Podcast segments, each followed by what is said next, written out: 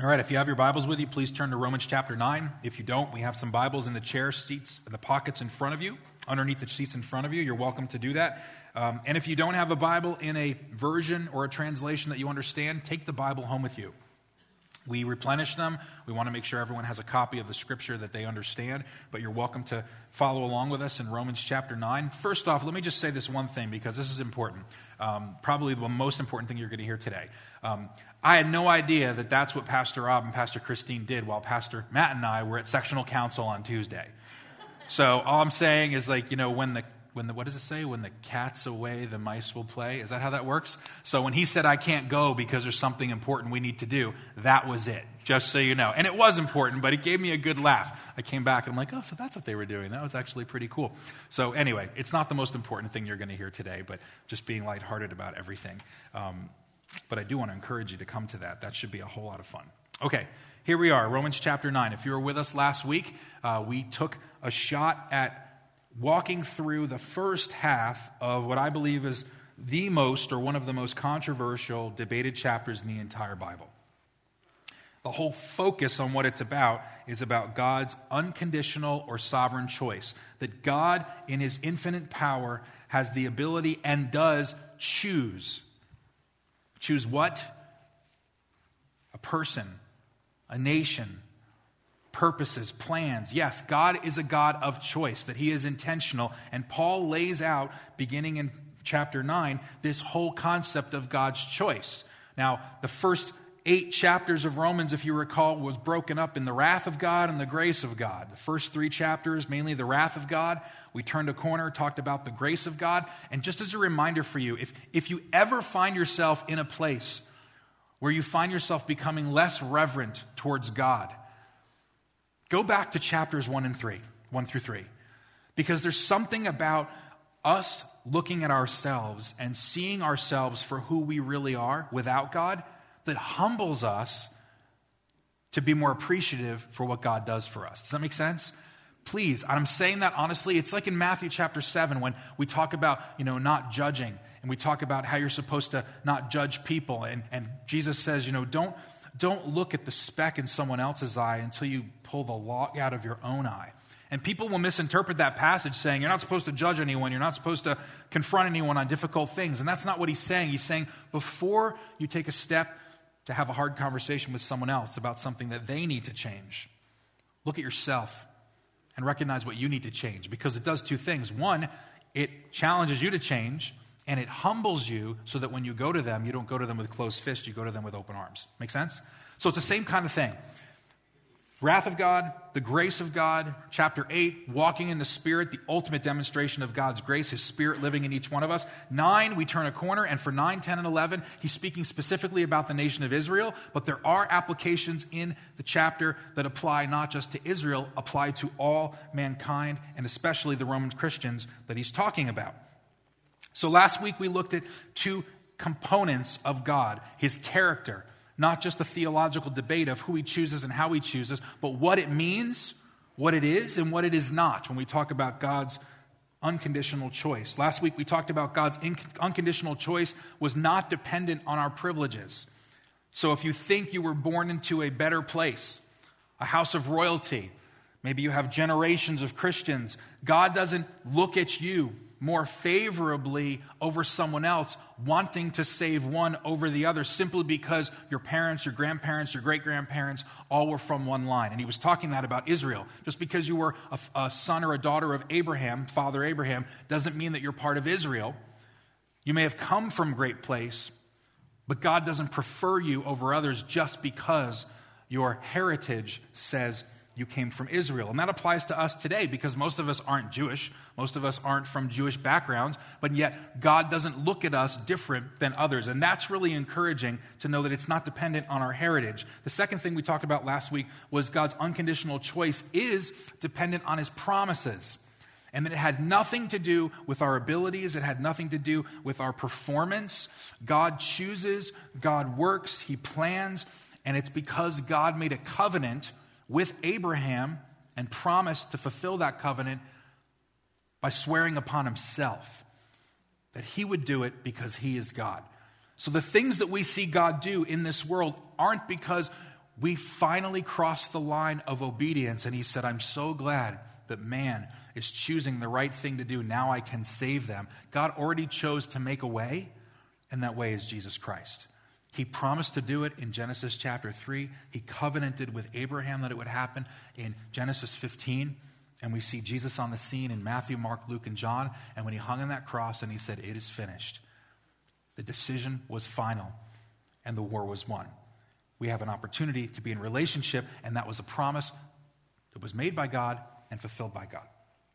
But Paul wrapped up the first half of chapter 9, and we looked briefly at it last week uh, in verses 16 through 18. I want to start there because I think that's a good place for us to, to jump off of into the second half of Romans chapter 9. In 16, he says, It does not therefore depend on human desire or effort, but on God's mercy.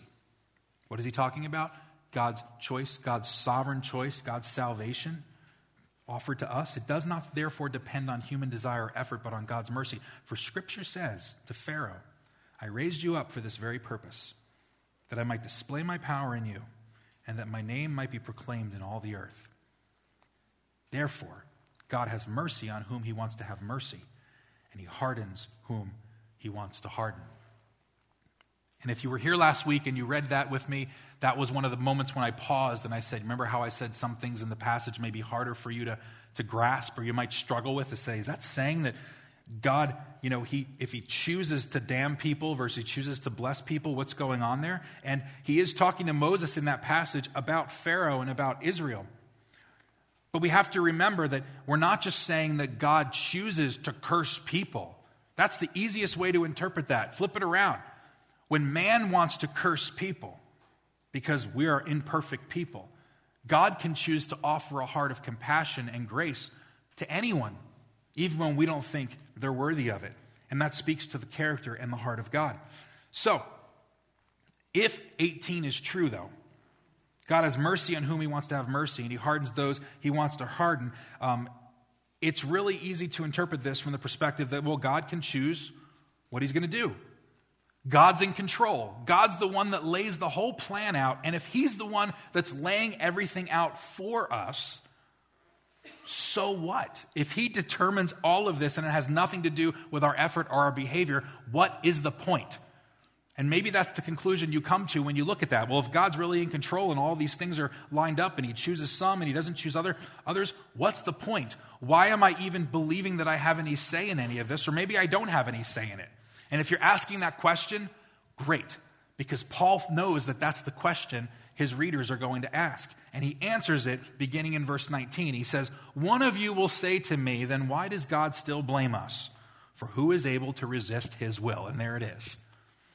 If God is all of, in control of all of this, and he's doing everything, and, and he is who he is, well, why are we held accountable? I mean, he's the one that's doing it, right? Why would we be held accountable? Why would he blame us or condemn us for something that God has already laid out? Why? That's today's message title. But why, God? How many of us have ever asked that question to God? But why? This is the tension we wrestle with. What's the point, and why should we be held responsible? If God's unconditional choice is the final word, what control do we have over anything if he's in charge, why should he judge us for a path that is part of his will? Does unconditional choice determine the outcome of our eternity? Why? What do we do with this? This is one of the tensions that people wrestle with in the passage. And like I said last week, I'm going to say the same thing this week. We are not going to try to focus on the theological tension about this is exactly why we think this is true or that is true. Here's what I think really matters because there are, I have a friend of mine that I know that is actually working through this right now, and they're looking at both perspectives very objectively because there are very smart, wise people that have asked the question on how God chooses and what choosing looks like versus free will. And they've been doing this for hundreds and hundreds of years to figure out what the truth is. And, and there are people that are passionate on both sides to say, do we really have a choice or does God give us free will? And how do those two come together? We're not going to try to understand that this morning because I don't think it's really something we're going to fully be able to understand. But what we can do is that we can see two attributes of God's character in the second half of Romans 9 this morning. And I think they're really important, and I think when we see them, it will change the way we view God, and that, as a result, will change the way we live in this world. So the question is why? Why does God still blame us? Why would he still find fault in all of this? Doesn't that make sense that we should ask God that question if he's really in control and he has an unconditional choice? Well, Paul gives us an answer. And the answer is this why? Because. Because. Isn't that a great answer? Because. Look what he says in verse 20. But who are you, a human being, to talk back to God? Here we go. Shall what is formed say to the one who formed it, Why did you make me like this? Does not the potter have the right to make out of the same lump of clay, some pottery for special purposes and some for, common use? Think about this. Isn't that amazing? He talks all about God's choice. He talks about his sovereign choice, that he can do it. He's unlimited. He's fully powerful. He can choose. He can give mercy. He can put his wrath on those or continue to leave his wrath on those. All this stuff applies, he said. So, what role do we have, and why would God do this? And Paul's first response is because. And that is a difficult answer for us to deal with. Now, what he's not saying, he's not saying that you can never ask God questions. That's not what he means here.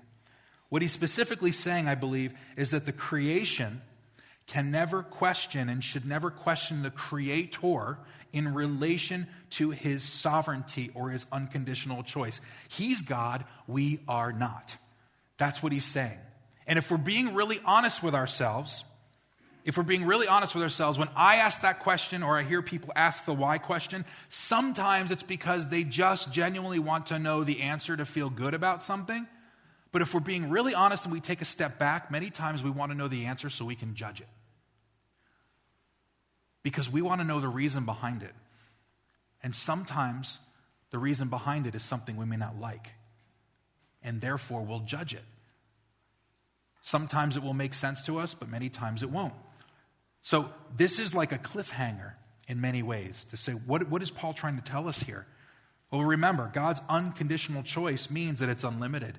It means he's unrestricted in what he can do, that it's unconditional and it's his ability to do what he chooses to do. So, what does it say about his character? The first point is that God has authority over us. We do not have authority over God. Think about that just for a moment. God has authority over us. We do not have authority over God. Because is probably one of the worst answers I ever heard from my parents growing up. I couldn't stand hearing that answer. And if my dad's watching this morning, I couldn't stand that answer. Why? Because. Why couldn't I stand the answer? Two things. Number one, it ended the discussion, if it was a discussion. The conversation was over at that point, and I was not able to get an answer. There was no answer from what was coming after that. Number two, it reminded me that my parents had authority over me. I did not have authority over them. You see, there are some times that you can ask a question and you'll get an answer, but sometimes parenting requires you to just say, because. And there can come an explanation later at some point, but in the immediate, it's just because. And that is a very hard thing for anyone to deal with, especially when you're a kid. You know, the beauty of actually not liking it when you're a child is you get to grow up, have your own kids, and then you get to do it to them. Isn't that fun? I mean, not because you want to make them squirm, but sometimes that's the natural overflow of, of what happens, you know? So you look at it and go, wow, now I understand why my parents said and did what they said. So if you're a student here this morning and your parents have told you because, there may be a good reason behind it. Maybe you're not going to understand it. Or maybe you just need to remember that your parents have authority over you. You don't have authority over your parents. This is the same thing we need to remind ourselves of in relationship to God the Father, as we are called sons and daughters for those who have faith in Christ. You with me? Okay, good. Okay, so we need to remind ourselves that God is God, that He is in charge, that he is the authority and he is worthy of our reverence and worthy of our respect. This is why I think it's, it's hard for us sometimes to grasp this because today we live in a world of presidents. We live in a world of democracy. We can easily see God as someone to bargain with, challenge, or question because that's the context of the world that we live in. People disrespect world leaders all the time.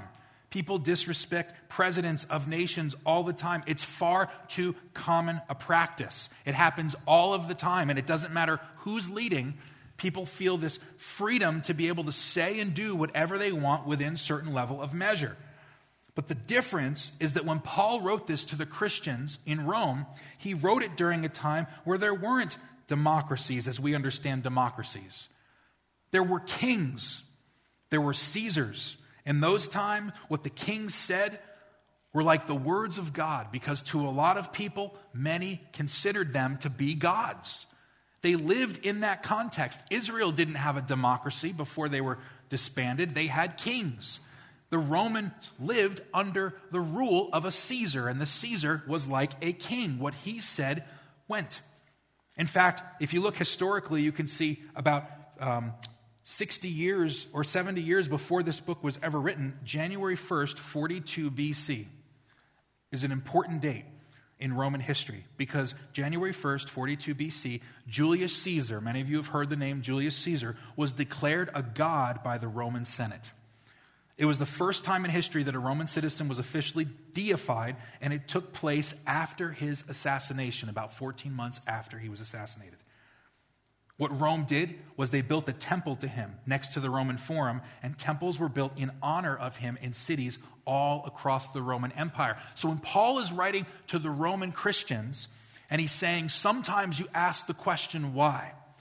Sometimes God's response is because. Because we need to be reminded of the fact that he has authority over us. We don't have authority over him. He is God, we are not. Now, that is hard for us to get sometimes. I struggle with it sometimes. But God, don't you love me enough to give me an answer? Don't you care about me enough to figure out and show me what the plan is in all this? And let's be honest, when, when things happen to people we love, other followers of Christ especially, that are tragic or the way they happen, don't we want to try to give words that comfort them? Don't we want to try to give solutions to people so that maybe that will bring some comfort? I've seen that happen, and sometimes the words are very comforting. And if we're being real honest, though, sometimes the words people say are really foolish. Sometimes people try to make connections that were never intended to be there. Sometimes it's not about what we can say to someone that's struggling. Sometimes it's just the fact that we're present that matters the most. So we understand that we want the answers. And Paul's making it very clear when you want to look at the character of God, you may not always know the answer. There's a story back in the book of Job, it's the entire book of Job. And some of you know the story of Job. Wealthy man, loved God, righteous man. He had all of this stuff.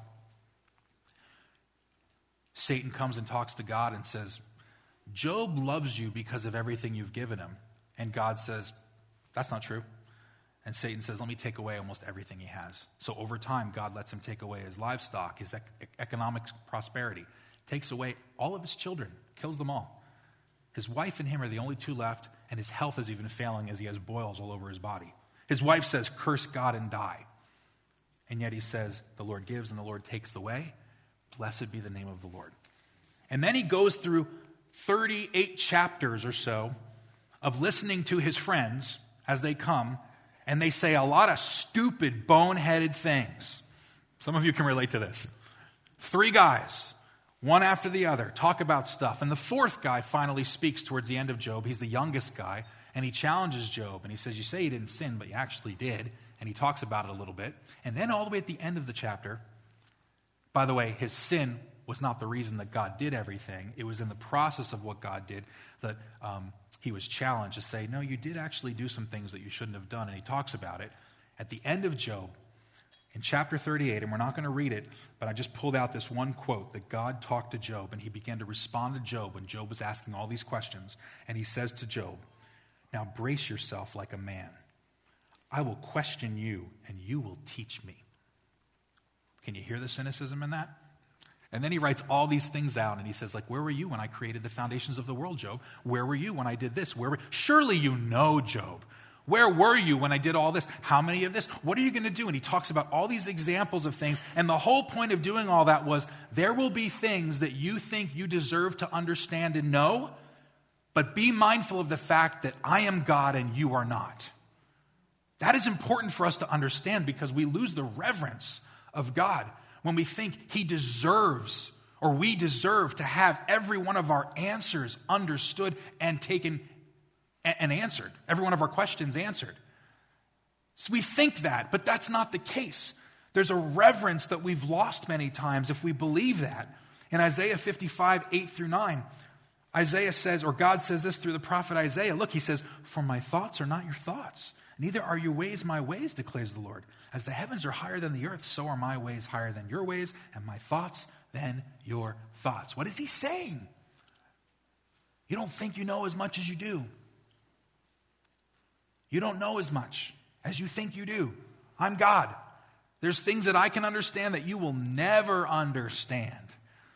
Think about that. I mean, I was this is really a silly example because, you know, we're not talking about pets and animals, but you know, I was hanging out with my dog yesterday and uh, like he loves to go outside in the patio and I take a big black rubber ball and he always looks for me to throw it.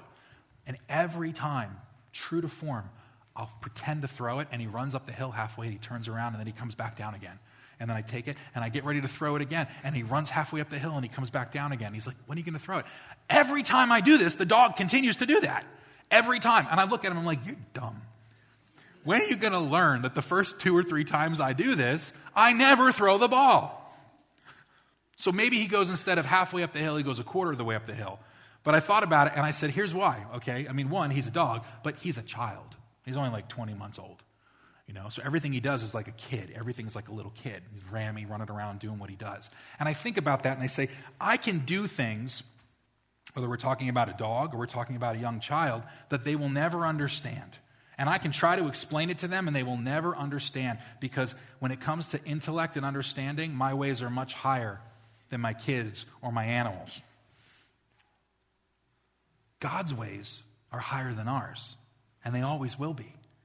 And we'll never fully understand what He does and why He does it. And it's important for us to understand that He has authority over us.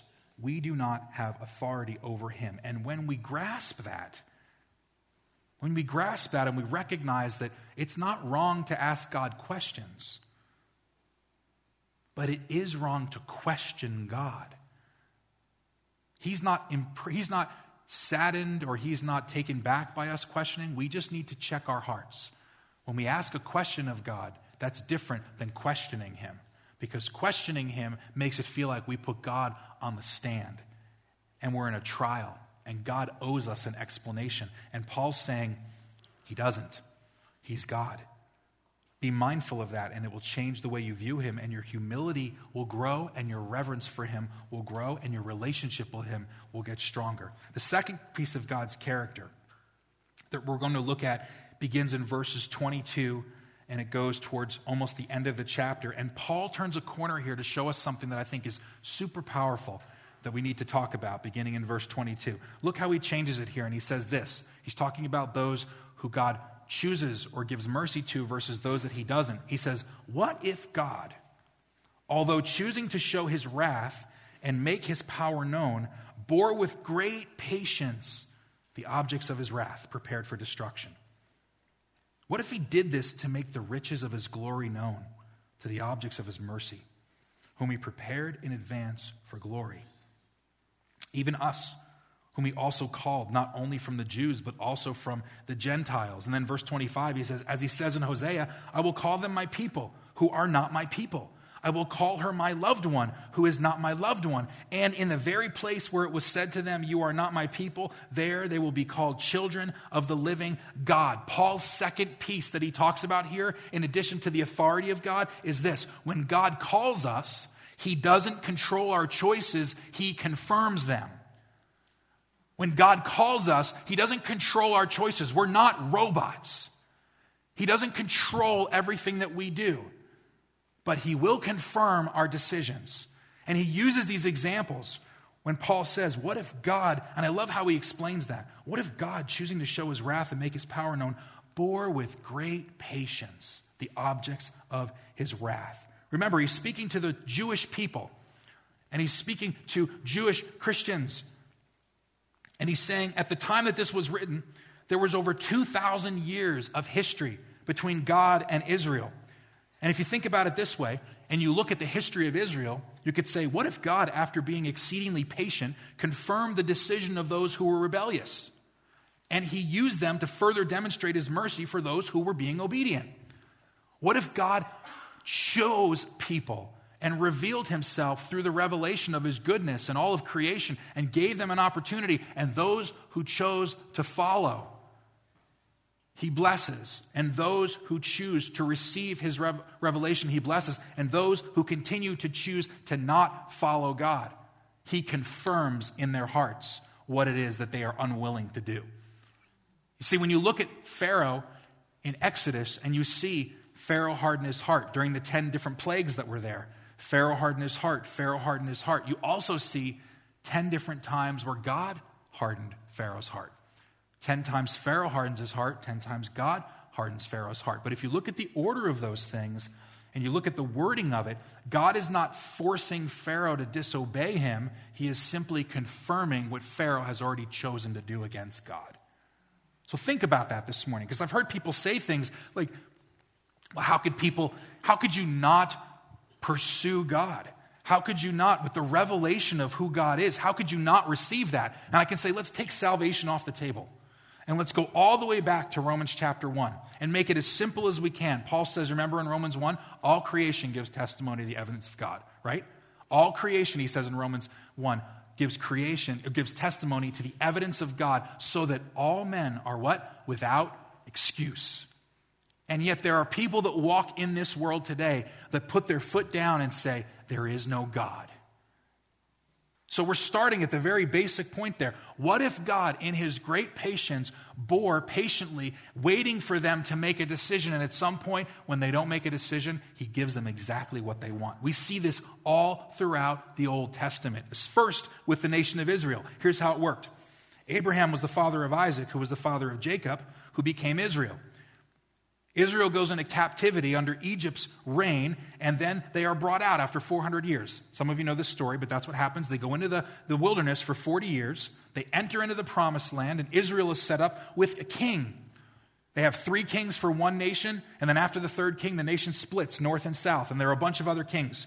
This is what happens after that God calls the nation. Israel is obedient to his response, and there's a blessing. Then at some point, Israel rebels from God. God's wrath comes upon them. Israel repents. God forgives them and restores.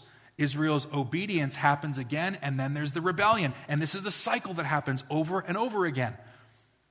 God calls them, they obey. At some point, they begin to rebel. They cry out to God after the wrath of God. He forgives them and restores them. They obey, and they do the same thing over and over and over and over again. It kind of sounds like our lives.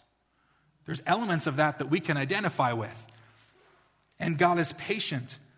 I mean, in, it, I mean, he talked to, to, to Moses and he said, These are a stiff necked people. That's what he said to Moses about Israel. What is he saying?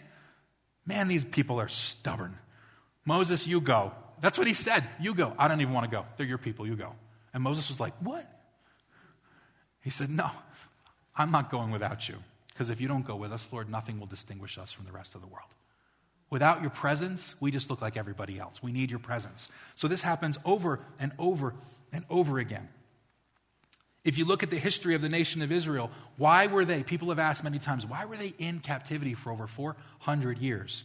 Well, in Genesis 15, verse 13, scriptures answer that. Look what it says in 15, 13 through 16. Then the Lord said to him, Know for certain that for 400 years your descendants will be strangers in a country not their own, and they will serve and they will be enslaved and mistreated there.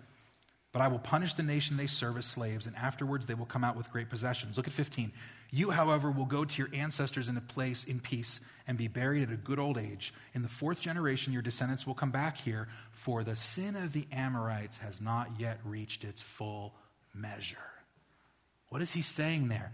You're going to be in a place of captivity, and he patiently waits for those who have been rejecting him so that their sin comes to a place where God puts a stamp of confirmation on it. He's not controlling them, but He will confirm the decisions that they choose to make. And when it comes to a full measure, Israel is brought into the land and they are destroyed. Fast forward to the book of Jonah. The nation of, of the city of Nineveh, God calls Jonah to go into Nineveh, and Jonah goes, No way. And he runs and goes in the other direction.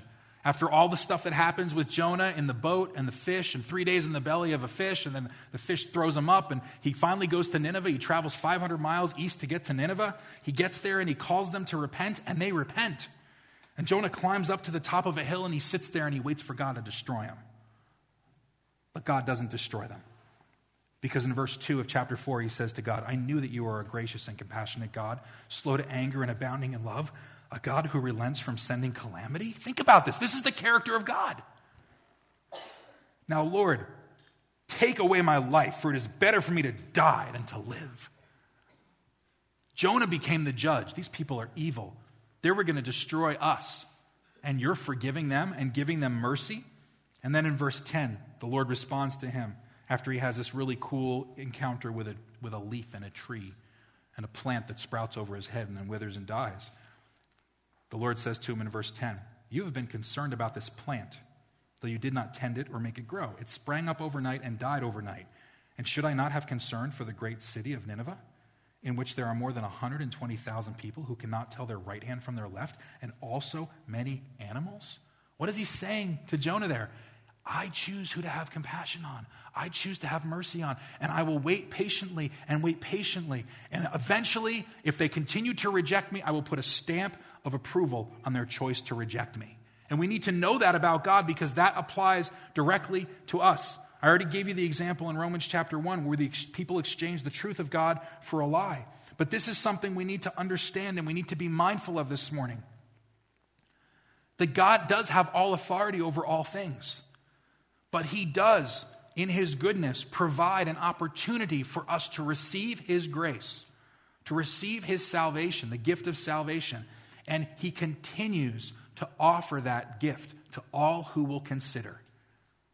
Jesus didn't die on the cross for only you or only me.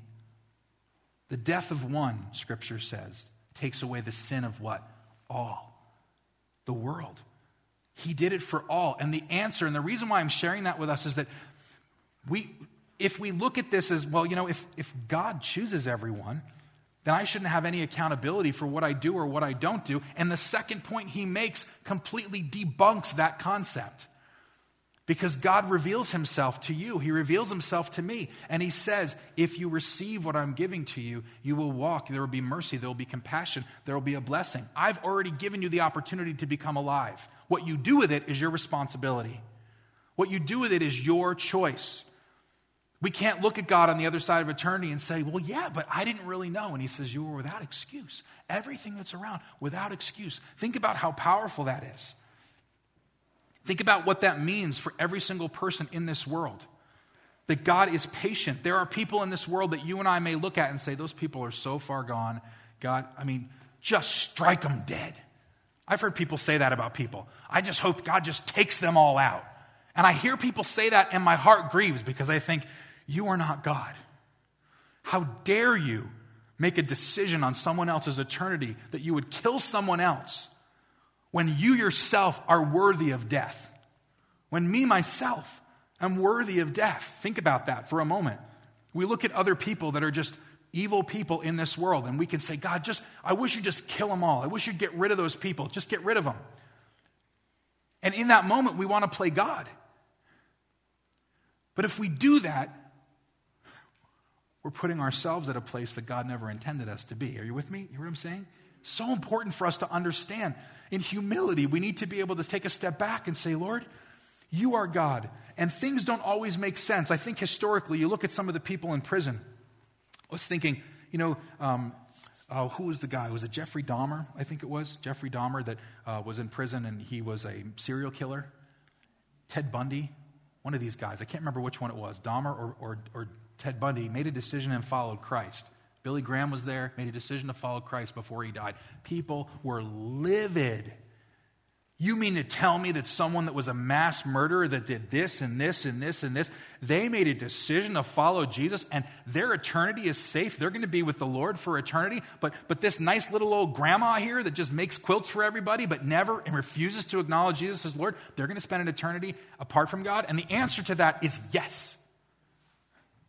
Because God is God and we are not. And He says to all of us, if you will confess with your mouth Jesus is Lord if you will believe in your heart, God raised me from the dead, you will be what? Saved. And that's the beauty of what he says. And that's what he continues and he wraps up in verses 30 through 33. He concludes and he says, What then shall we say? That the Gentiles who did not pursue righteousness have obtained it? A righteousness that is by faith, but the people of Israel who pursued the law as the way of righteousness have not attained their goal? What is he saying there? You're saying these, these dogs, these Gentiles, remember, Jews thought Gentiles were dogs, dirty. These dogs, they're going to inherit the kingdom of God and experience salvation because they brought it by faith, they received it by faith. But Israel, who followed the laws and people that did all of the right things, will not receive it. Why not? Verse 32 because they pursued it not by faith, but as if it were by works.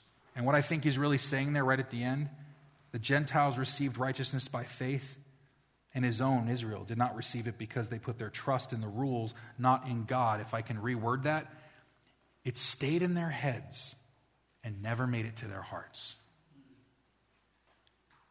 Christianity is dead if it stays in your head. The power of God unto salvation is dead if it stays in your head. People can know everything they need to know and want to know about the Bible. You can memorize all 800 plus thousand verses in the scripture, and if it stays in your head, it's dead for eternity. It needs to get to your heart. And that's the beauty of the relationship we can have with Jesus Christ. Our worship team's going to come, and we're going to take a few moments, and, and we're going to do something a little bit different this morning. The team's going to um, close in a song this morning, and um, I'm going to encourage you while they are doing that, and you can participate in the song. But I want you to take a few moments and I want you to reflect upon the awesome power and authority of God. Listen to the words. Let God speak to you in his, through His Holy Spirit today. And at the end of the song, before we pray dismissal, and you can leave if you need to leave, we're going to invite some of our prayer partners to come up to the front of this, build, of this church. And if you are here and you have a legitimate need, if you're struggling with something emotionally, physically, it doesn't matter what it is, I want you to think about something during this song, and you have time to prepare your heart for this. How big is God to you? Does he see what you're wrestling with? The answer to that is yes, he does. He has full authority, he's full power, he's in control of everything. Ask yourself, God, how big are you to me? And make a decision for God, to hear that you know him and you recognize how big he is. The second thing is how compassionate do you see God? You may be far away in some ways. You may think that God's not willing to make a decision, that your situation is just not significant enough to him. Can we just take a step back and recognize that he is great in mercy and he's great in compassion? And he's looking to draw all of us to him because he's a powerful God. And then will you choose to respond to his revelation? So as the team sings this song, and it's a song of celebration, take some time and reflect. And afterwards, while we dismiss those that need to leave, you can come up and you can pray with one of us that are here. And whatever need you have this morning, can we just in authority and in unity believe God that He can do what only He can do? Can we do that? Let's do that this morning because He's real, He's alive, and He wants to bring new life to each one of us today. Father, we open our hearts to you this morning. And I just pray there would be a heart of celebration in this church as we worship you and lives would be changed. In Jesus' name we pray.